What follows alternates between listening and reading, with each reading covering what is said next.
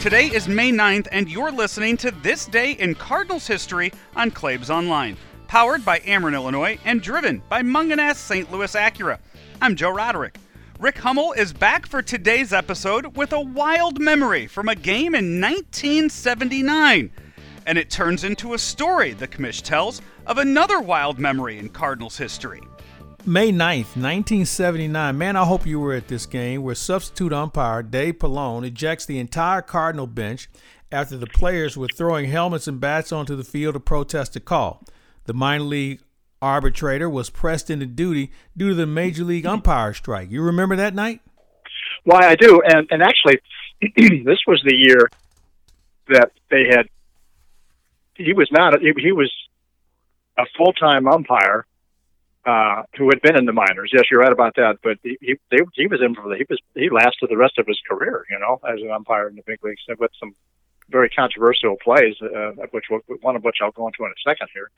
But um, he was not a, like a, like a call up. He wasn't a call up minor league guy. He was there from the start to finish of that that season because they kept him on when uh, when the other umpires came back.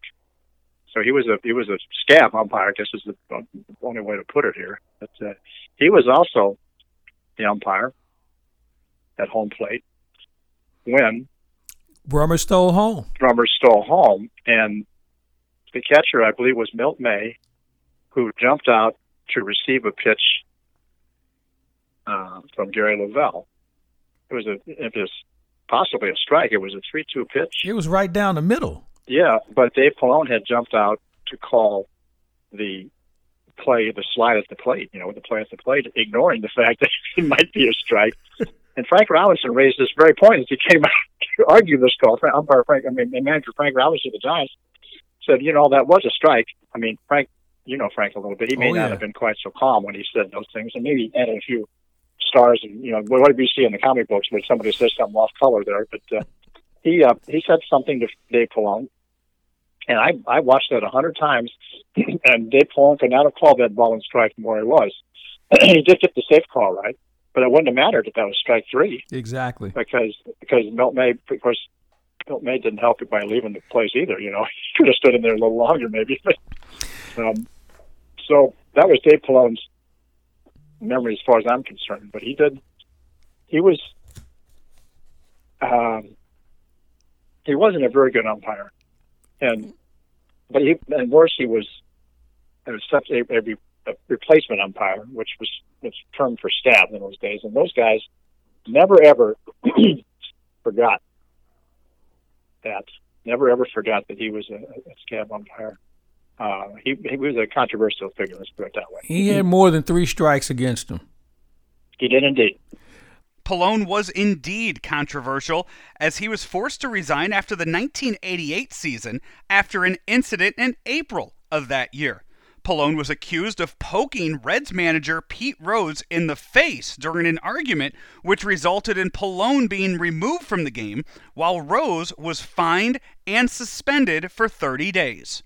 This is This Day in Cardinals History on Claibs Online, powered by Ameren, Illinois, and driven by Mungenast St. Louis Acura. Right now, shop from home with Mungenast St. Louis Acura as they will bring the car to you, appraise your trade in, and complete the paperwork, all without you having to leave your home. Find out more information at stlouisacura.com. We'll be back tomorrow with more great Redbird memories from this day in Cardinal history. Be sure to check out all of the other great interviews and features at claibsonline.com and be sure to follow us on iTunes and Spotify. I'm Joe Roderick. We have a chance today to visit with Richard Mark, the chairman and president of Ameren, Illinois. And Richard, considering how many people that are working from home, and you have families at home as well, a lot of electricity is being used and a lot of power is being used, and there are still ways to save. The best way to save energy is don't use it. And so, not only reminding our children and ourselves to turn lights off, but in this day and age, to turn our electronic appliances off, our electronic devices off. When you charge your cell phone and then you unplug it from your phone, if it's still plugged in to a wall socket, uh, if it does not have some type of smart switch that you have it plugged into, that energy is still being used. So people don't realize all the ways that they're still using energy.